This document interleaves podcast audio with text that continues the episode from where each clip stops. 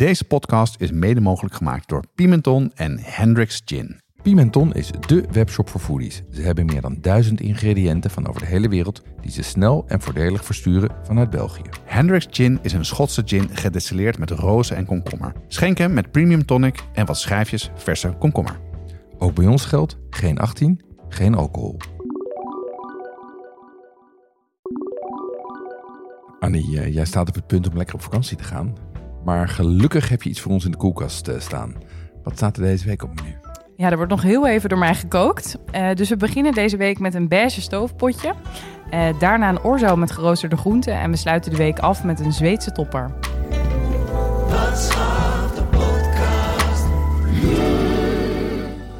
Een beige stoofpot en een Zweedse topper. De, het, zijn, het zijn matte kleuren deze week. Wat, wat, wat maak je voor ons? Het eerste gerecht is een orzo met eh, geroosterde paprika en chorizo. Als tweede gerecht een eh bonenstoof met dille, witte kool en gebakken uitjes. Eh, en als derde gerecht Zweedse gehaktballetjes. Hebben we nog nooit gehad. Beige koken. Ik, ik, ik hoop dat je me niet kwalijk neemt. Ik vind dat niet heel aantrekkelijk klinken. Maar wat bedoel je daarmee? Ja, ik, ik wilde dit gerecht graag deze week op het menu. Ik Mhm. had laatst ehm, eh, op een, eh, de, een van de eerste zonnige dagen weer... dacht ik, ga de hele dag lekker op het strand wandelen. Dus Mhm. ik kwam helemaal verkleu- verkleumd terug. Eh, op de terugweg even langs de supermarkt dachten we... waar hebben we zin in? Ja, in beige eten. Gewoon een diep bord wat je met een lepel kan eten. Hartig.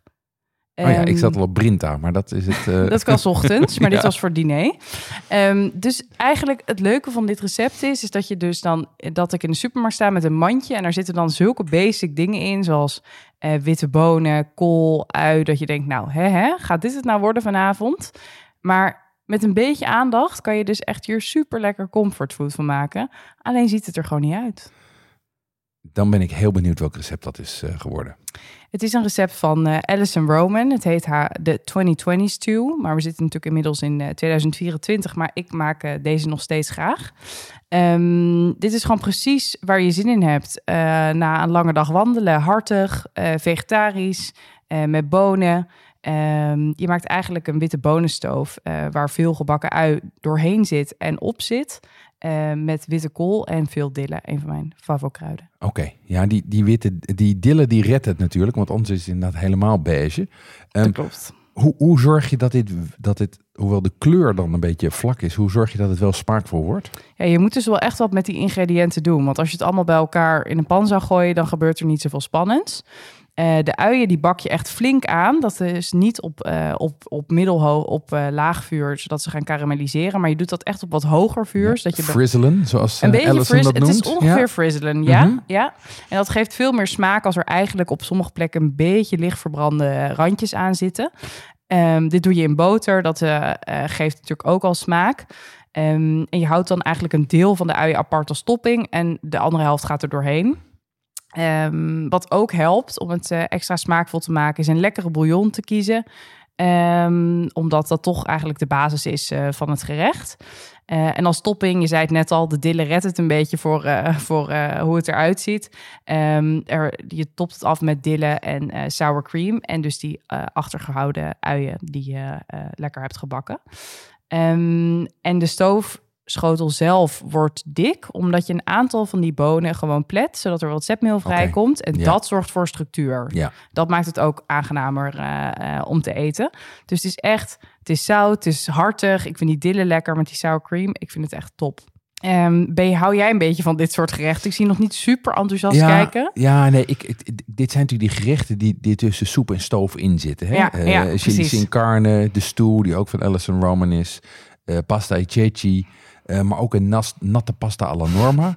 Klinkt ook niet heel aantrekkelijk, maar dat is natuurlijk is vullend, warm, stevig, maar wel met een lepel te eten. Precies. Dat is ook wel fijn. Met één lepel. Met één it. lepel, ja. Scheelt Ja. ook weer afwas. Ja, dat is gewoon fijn. Ehm, ja, dat is voor mij inderdaad ook echt ultiem comfortfood. Als je het gewoon met één lepel kan eten, dan zit je eigenlijk wel check. Eh, en in dit geval ziet het er gewoon niet zo lekker uit. Eh, ik had nog geprobeerd een foto te maken, maar het is natuurlijk eh, donker na vijf uur. dus dat ziet er niet uit. Maar ook met da- een daglichtlamp ziet dit er denk ik ook nee, niet uit. Dus nee, nee. Allison heeft gelukkig een mooi plaatje ervan. Maar dit is wel lastig op beeld te krijgen. Ja, het is gewoon licht uit en geniet om. Precies. Ja. Ja, nee, en wat, wat, wat ik vaak wel vind, is dat de aantrekkelijkheid bij dit soort dingen in de topping zit. Dus hier is dan de verse kruiden, of crunchy dingetjes, Ja. of zuurtjes, of pittigheid. En dan zit eronder gewoon grub. Ja, dat is het eigenlijk. Ja. Dat is een mooie samenvatting. Lekker grub. Ja, ja. grub. Ja.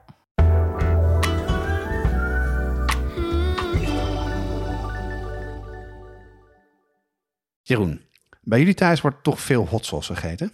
Ja, dat klopt. Er staan eigenlijk altijd wel iets van vijf flesjes open. En elke paar weken is er eentje op. Dus dat gaat, eh, gaat behoorlijk hard. Maar waar, waar gebruik je het dan bij? Waar, waar, waar eet je het mee dan? Nou, mijn dochter houdt niet zo van heet eten, maar mijn jongste zoon juist wel. Ehm, eh, dus bij heel veel avondeten kiezen we dan zelf. Eh, bij taco's, bij kip, bij gebakken rijst, dat soort dingen. Ehm, en overigens ook bij lunch- en ontbijtgerechten, tosti's, gebakken eieren, pizza, alles. Pizza voor ontbijt. Slim, want dan kan je wel je eigen pittigheid bepalen. En pak je dan ook vaak de rijmakers, heetmakers sausen? ja, die zitten regelmatig in de roulatie. eh, juist ook omdat ze bijzondere smaken hebben en oplopen in pittigheid. Ja, en wat ik er zo leuk aan vind, ze zijn prachtig vormgegeven. Eh, hoe komen luisteraars aan deze flesjes? Ja, je vindt rijmakers, heetmakers op heatsupply.nl of vraag ernaar bij je delicatessenzaak. Het tweede gerecht is een, eh, is een orzo, die kleine korte pastaatjes. Ook beige overigens. Vertel eens. Eh, ook beige van eh, nature, maar in dit gerecht niet beige. Want we maken er een eh, romige tomatenorzo van. Waarop uitgebakken chorizo zit en overgeroosterde paprika en tomaat. Oké, ja, dat zijn smaakkanonnen. Hoe maak je dat in dit geval?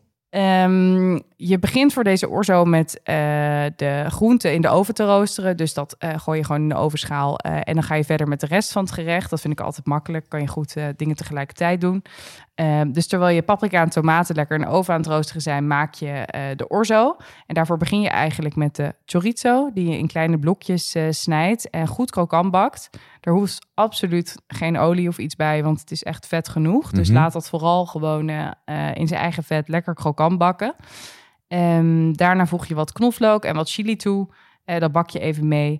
En dan ehm, voeg je passata eh, toe en water. En daar kook je de orzo in. Je kookt de pasta in de saus. Precies. Net als bij pasta ceci en, eh, en nog Ja. wat van dat soort gerechten. Oh ja. Ja. dus dat bindt ook meteen. Lekker makkelijk, geen omkijken meer naar. Eh, ja, dat wel. Het is in dat opzicht makkelijk eenpansgerecht. Maar waar je met orzo altijd een beetje mee moet oppassen... is dat er best wel veel zetmeel eh, vrijkomt tijdens het koken. En nu kook je het ook niet echt in ruim water... maar je, wil, je kookt het in een hoeveelheid saus... die goed wordt opgenomen door de pasta. Eh, dus je moet wel een beetje oppassen... dat je niet aan de bodem één grote soort orzo-koek krijgt. Dus af en toe roeren is wel Laag vuur, af en toe roeren. Ja, Dikke ja. pan. Precies, ja, met een dikke bodem, dat helpt ook. En dan is na ongeveer eh 10 minuten, even afhankelijk van de soort die je hebt gekocht, eh, is de orzo al dente. Ehm, dan meng je je geroosterde groenten er doorheen, verse peterselie en verse basilicum. En ehm, we zijn inmiddels een beetje uit de burrata-hype, maar toch Ja. denk ik dat dit wel echt lekker is als je dat er ook nog op doet. If you're feeling fancy.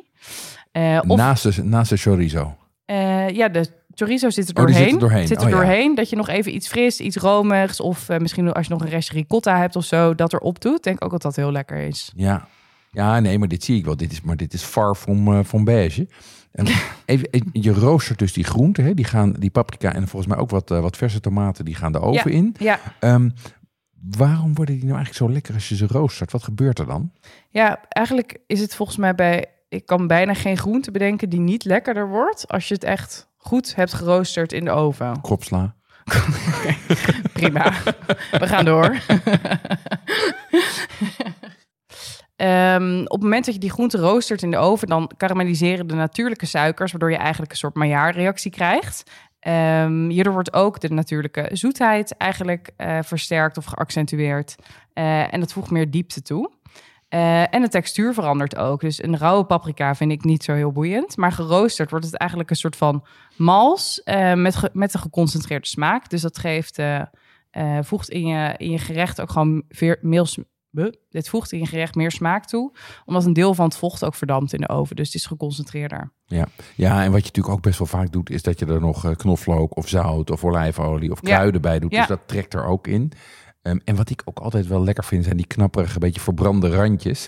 Dat zorgt ook een beetje voor een variatie in structuur. Dan krijg je dat er, dat er af en toe iets in zit wat een beetje een bittertje heeft om, of, eh, eh, of, of een iets andere structuur. En daarbij, dat vind ik ook gewoon mooi om te zien. Want als het dan niet beige is, dan eet ik het er ook wel met mijn ogen.